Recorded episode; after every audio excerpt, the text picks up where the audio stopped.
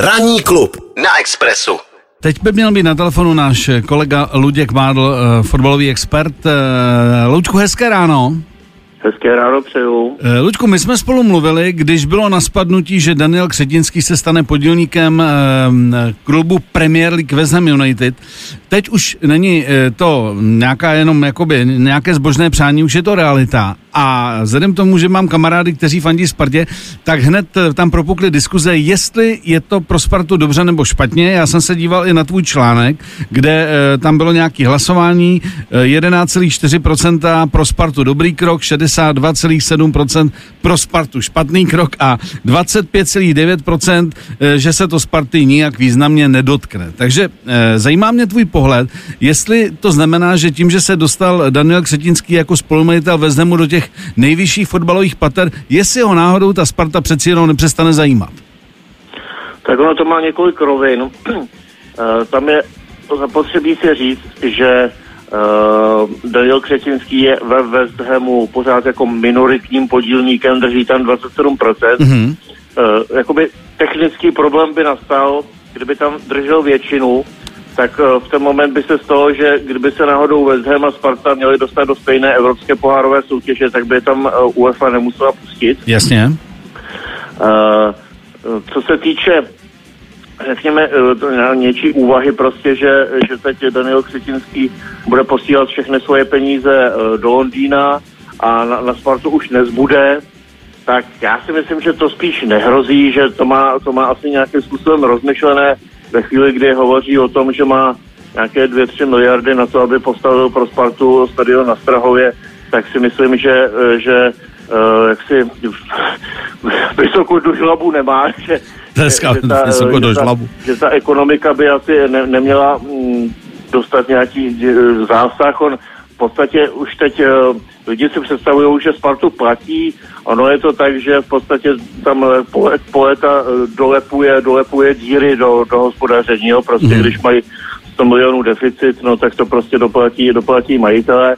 A řekněme, že v té Premier League se to bude asi nějak eh, pohybovat podobně. Tam to, mm, myslím si, že to nefunguje tak, že by tam jako měli, měli ti majitelé každý rok posílat nějaký, nějaký miliardy Mhm. a ten stroj funguje sám z televizních práv, sponzorů, eh, z prodeje hráčů a tak dále. Já si myslím, že je to spíš pro Spartu zajímavá cesta, on, on to i Uh, on to i Daniel Křečinský naznačil a nejen pro Spartu, že by se Vezem mohl stát takovou vstupní branou, řekněme třeba pro české hráče, možná i trenéry uh, do Premier League. Takže já No tak- si třeba takového Ladislava Krejčího nebo Adama Holeška v uh, Vezemu začínám představovat čím dál tím víc. To, to byla moje další otázka, jestli jména jako Patrik Šik, Adam Hložek eh, jsou už třeba ve výhledu, že by eh, opět eh, tam jako vznikla ještě větší, početnější česká skupina hráčů, včetně teda pana majitele Daniela Křetinského. Eh, Myslíš si, že to je reálný, nebo že eh, trenér, eh, manažer eh, čili David Moyes, nebude chtít si do toho nechat mluvit? No tak, eh, ono, co, co tak jako trošku vím, tak v pozadí té, celé té transakce toho domluvání, toho těch námluv vlastně mezi, mezi eh, Hamem a Spartou, tak trochu stál i hráčský agent Pavel Paska, který s chodou okolností zastupuje všechny jmenované, Mhm. mm-hmm. takže eh, jak ho znám, tak si bude chtít určitě nějakým způsobem přihřát polivčičku. Uh, takže já bych rozhodně nic z toho nevylučoval. Ne, netvrdím, že se tam jako objeví všichni, to by asi bylo trošku už jako Trošku moc. No, ale, ale myslím si, že i David Moje s českými hráči udělal jako docela dobrou zkušenost, takže myslím, že by ani možná nemuseli v některých případech moc přemlouvat. Já si myslím, že i fandové Hamu víceméně tu zprávu, že Daniel Křetinský bude patřit mezi podílníky, zatím teda minoritní, ale mluví se i o tom, že samozřejmě mu to nemusí do budoucna stačit, eh, že ho přijali docela dobře, protože dokonce některé ty ohlasy byly, že lepší teda eh, pan Křetinský než eh, noví vlastníci Newcastle ze Saudské Arábie. Eh, Ještě asi by bylo fajn připomenout, že jak ty si říkal, že to nejsou poslední peníze Daniela Křetinského, že on dlouhodobě investuje ve Velké Británii, eh, protože on má, eh, on má podíl ve společnosti Royal, Royal Mail, čili královské poštovní společnosti a také zároveň eh, v supermarketovém řetězci Sainsbury's. Takže já si myslím, že, že ten cíl investovat ve Velké Británii teď jenom jako už jako doťukává a že, že má to nějaký dlouhodobý, dlouhodobý vývoj.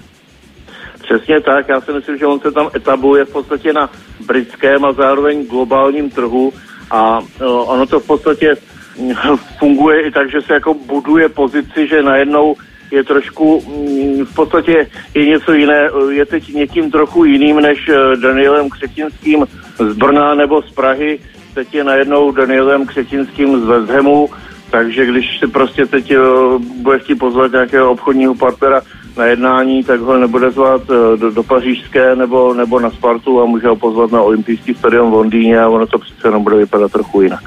Eh, já myslím, že ta tečka je jasná. Lučku, děkujeme a pokud by se teda ještě stalo, že někdo z českých hráčů bude skutečně už reálně ve výhledu ve zemu potažmo Daniela Křetinského, tak se ti určitě ozveme. Díky moc. Budu se těšit. Pěkný Taky den. hezký den. Miloš Pokorný. Na Expressu.